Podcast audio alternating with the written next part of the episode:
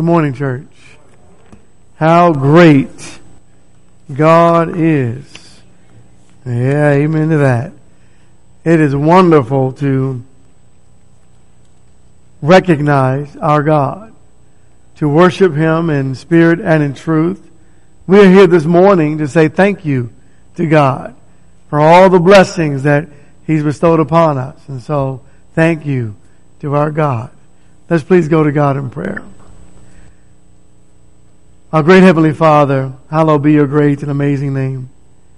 We thank you for all the blessings that you've granted upon us this week. Every one of them, Lord God, for they are countless. They are numberless. We praise you. We know that you know all things, and we give to you all the praise and all the honor and all the glory. And this morning we worship you because of your great plan your great plan in which you sent your Son to redeem us. And we're so thankful, Lord God, to the Godhead for allowing this opportunity for us for salvation. Thank you for Jesus who suffered and died in our behalf that we might be saved. Thank you for that end result, Lord God, of salvation. And please bless us as we worship you that our minds will be focused only on you, and that all worldly thought will be removed. In Jesus' holy name we pray and thank thee. To be thy will. Amen. We're still looking at Jesus in every book of the Bible. So now we're at Amos and Obadiah this morning. Looking at Jesus. We're going to be in chapter 9 of Amos and Obadiah. Amos writes to the northern kingdom uh, called Israel. So there are ten tribes that are in the north, the other two tribes are south, and they are referred to as Judah. And Amos' vision describes the judgment of God on Damascus, on Philistia, on Tyre, on Ammon, on Moab, on Judah, and on Israel. God is just. While Amos shows us God's divine wrath, He's also going to show us God's divine deliverance. So if you will, in Amos chapter 9, look at verse 11. In that day, I will raise up the fallen booth of David and wall up its breaches.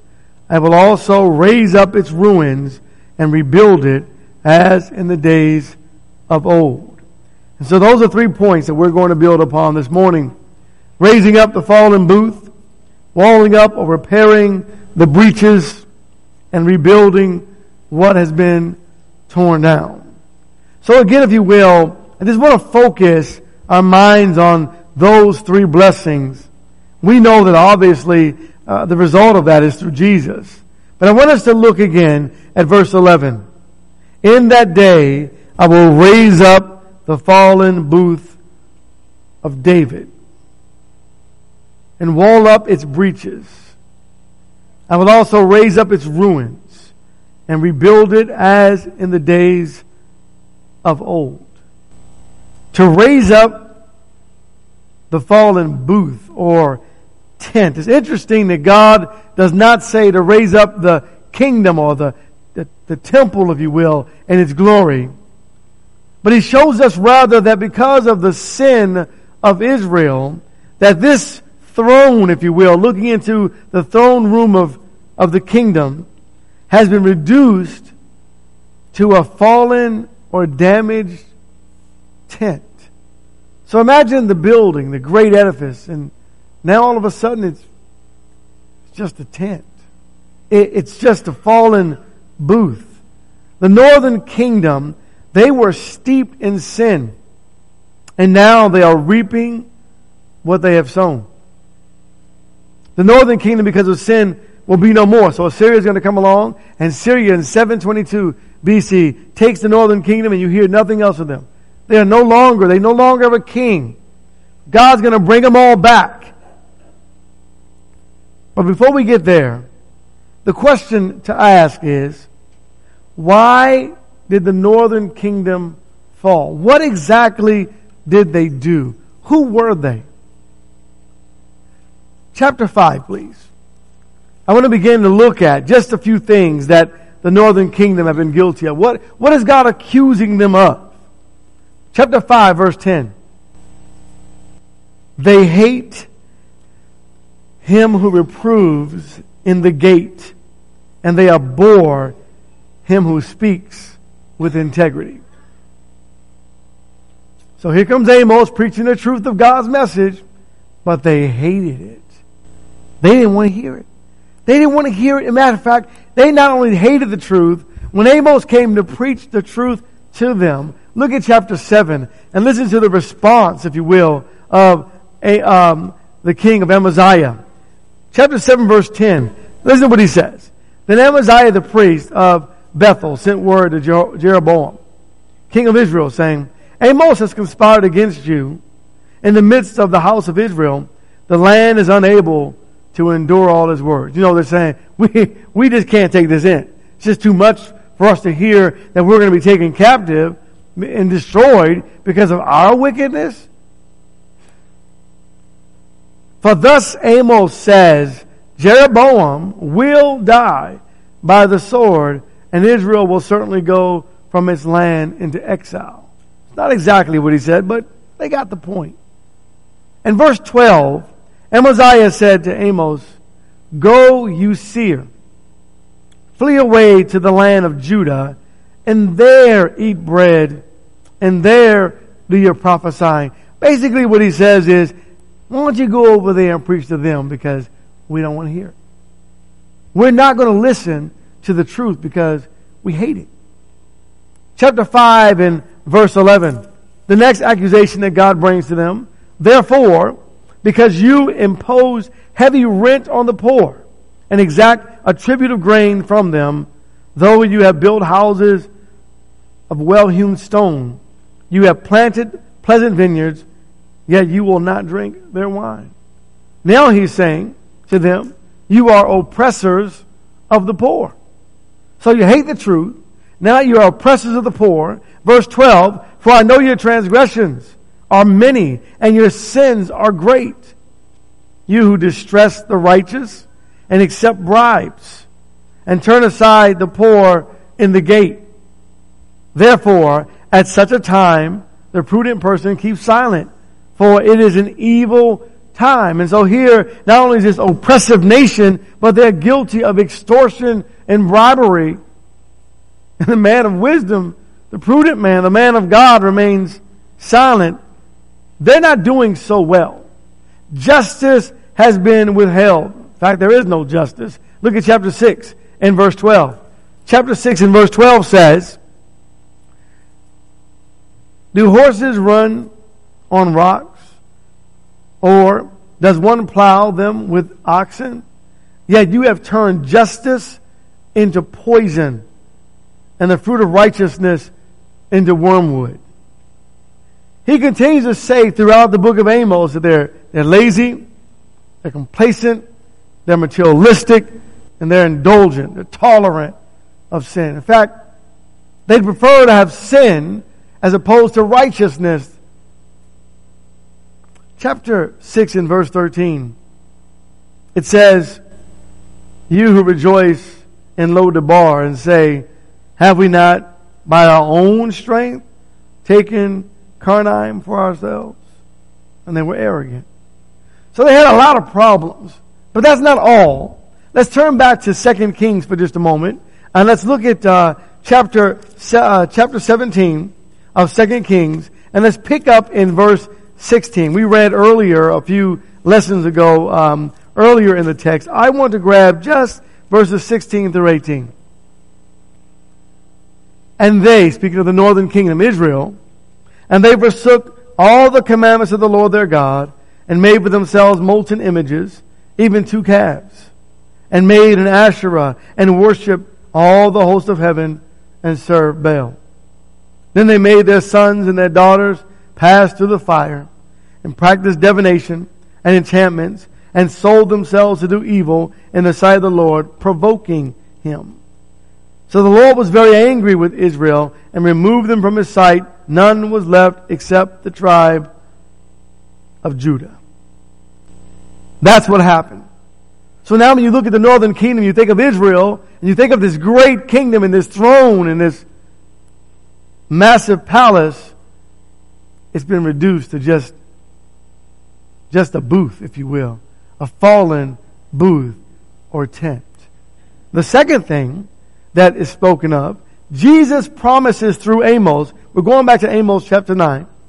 Jesus promises through Amos to repair, to repair the breaches of this fallen or, or damaged tent. You see, at this point, Israel is described as being in a weakened and powerless condition. But see, they didn't believe that. They didn't believe they were weakened and they didn't believe they were powerless. They thought they were doing just great. They thought they were strong. But the problem is their defense, you know those walls? They had gaps. They had holes in them. And you could easily, easily, easily breach those walls with no problem whatsoever. And they stood behind those walls as their defense instead of standing with God. So God says, all right, now I'm going to repair those breaches, if you will. I'm going to repair the damages that are there. But she was defenseless. She went into captivity. How do you feel if you think about this for just a moment? When you're arrogant against God and then God shows up. It's not a very good feeling, is it? And when they were being carried off into captivity and destroyed, you know, you kind of wonder what was going through the minds of these people who were arrogant and, and had hated the truth and didn't want to hear it. They were oppressors of, of righteousness and they were complacent and they were lazy and there, there was no justice and they were arrogant and all those things. What went through their mind? Church, look, let, let it not be to where we have to suffer to wake up. Right? Let it not be that. Someone said a long time ago, um, and speaking of, of, you know, you speak to your friends and families. Don't wait to come to church until six men, six men carry you in. You know, talking about the pallbearers. Right? See, it doesn't matter what we think about God or how we feel about God. He's still God. And He's not going to change His mind. And God will not change his mind. They went off into captivity because they were so wicked and so evil and they would not change. But God promised. He promised, I'm going to fix it. But how does God fix this mess? How does God fix the mess that we're in in our world today? It's through Jesus. One person at a time. But in the book of Amos, the devastated nation was going to be rebuilt and restored from this old booth that was torn down back to the greatness and the glory days, if you will, of David, where God was its protector. It would also include the Gentiles. So he'd say all the nations, both Jew and Gentile, are going to be this new kingdom of God the glory of the coming day will return. It will be the same glory like in the days of David. Do you feel today like God is protecting the kingdom, the church, like he protected David? Do you believe that?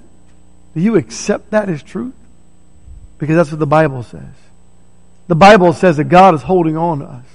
That God is protecting us. And God is, is strengthening us. And God is helping us all along the way and that we are not doing it on our own.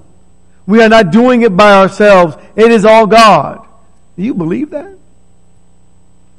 Sometimes I think we forget some of the basic principles of the scriptures that it's God who's taking care of us and not we ourselves. Amos 9, again, verse 11, please, and verse 12. And it was as, excuse me, in the wrong place. Verse 11, Amos chapter 9.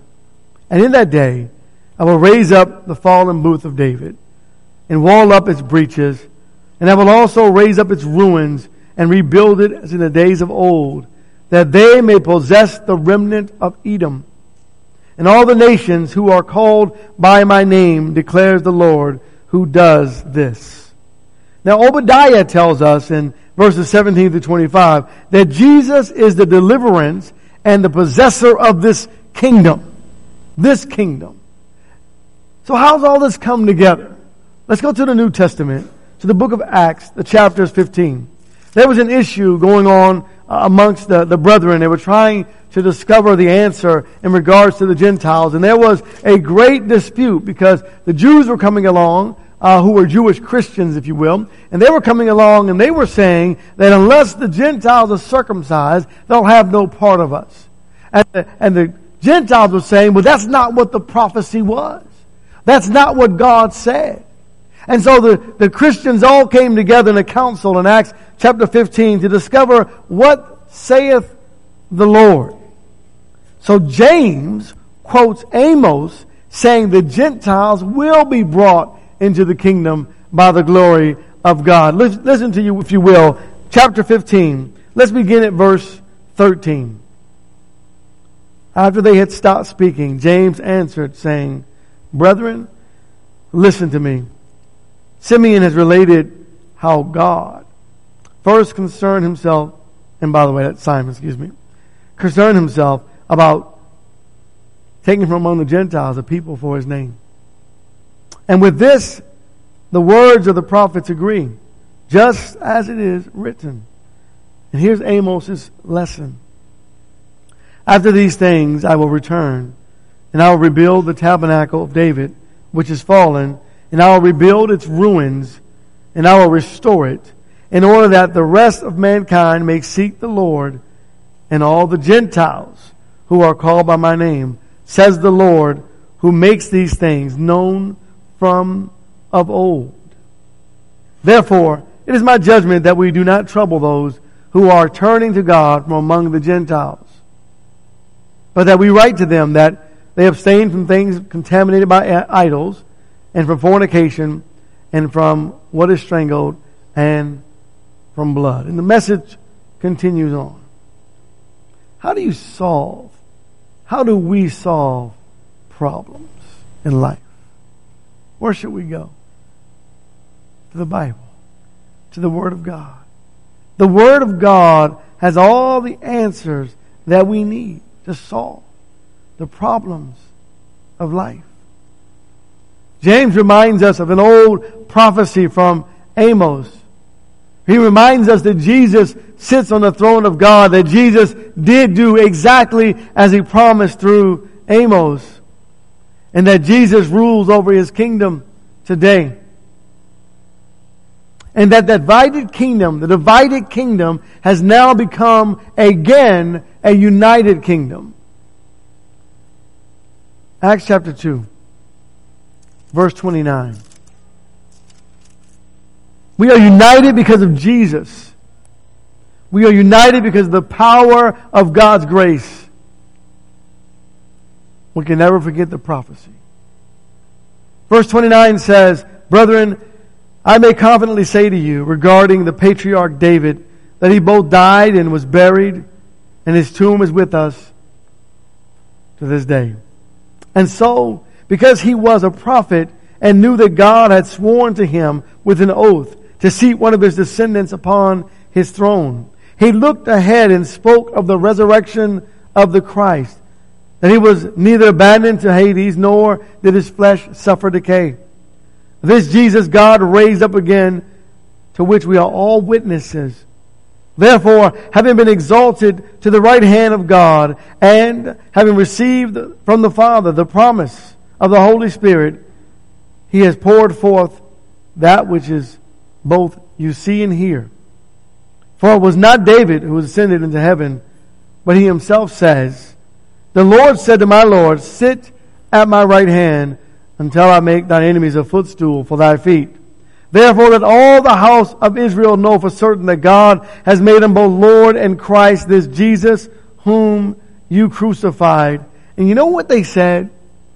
They said, we are all witnesses to this. He's talking to thousands of people. And he said, we are all witnesses to this. This was an undeniable fact that Jesus died, was buried, and rose from the grave. And you don't have to believe that by faith. You just go back and study history. And when you study history, history reveals to you that they were all witnesses to the fact that Jesus died, was buried, and raised from the grave. And they were all witnesses. They were all there. Why do we struggle with that? Ephesians, please, chapter 2. And through this death, and through this burial, and through this resurrection, Jesus has brought us all together as a united kingdom. All Jews and all Gentiles who are in Christ. In verse 11, the Bible says, Therefore remember that formerly you, the Gentiles in the flesh, who are called uncircumcision by the so-called circumcision, which is performed in the flesh by human hands. Remember that you were at that time separate from Christ, excluded from the commonwealth of Israel, and strangers to the covenant of promise, having no hope and without God in the world. But now in Christ Jesus, you who formerly were far off have been brought near by the blood of Christ. And so this passage refers to God's great plan of salvation from the very beginning of time until today. That all of mankind will be saved only in one way, and that's through Jesus Christ and no other way. And in Galatians chapter, chapter 3, Galatians chapter 3, in verse 26, the Bible says, For you are all sons, you are all sons of God through faith in Christ Jesus. For all of you who were baptized, so who are the sons? All who've been baptized. For all of you who have been baptized into Christ have clothed yourselves with Christ. There's neither Jew nor Greek. There's neither slave nor free man. There's neither male nor female, for you are all one in Christ Jesus.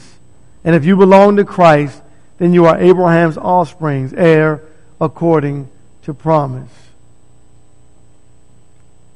That fallen booth, that destroyed tent, the breaches that were broken, the holes that were in the walls. How does God fix all the mess, if you will, the sins of people? He did it through Jesus. And this morning, if you're not a child of God, then you're not one of His. But God is willing and ready to unite you with the body of believers all over the world. If this morning we can help, if you're struggling in your faith, we can pray with you or pray for you. If you are not a child of God and today you would like to surrender to Christ in the waters of baptism, here's the opportunity. Today is the day that God has granted to us. Another day. To hear His word, to believe it, to repent or have godly sorrow, to confess His name before men, to be baptized, immersed in water. If this morning we can help you in any way, please come while together we stand and sing our song of invitation.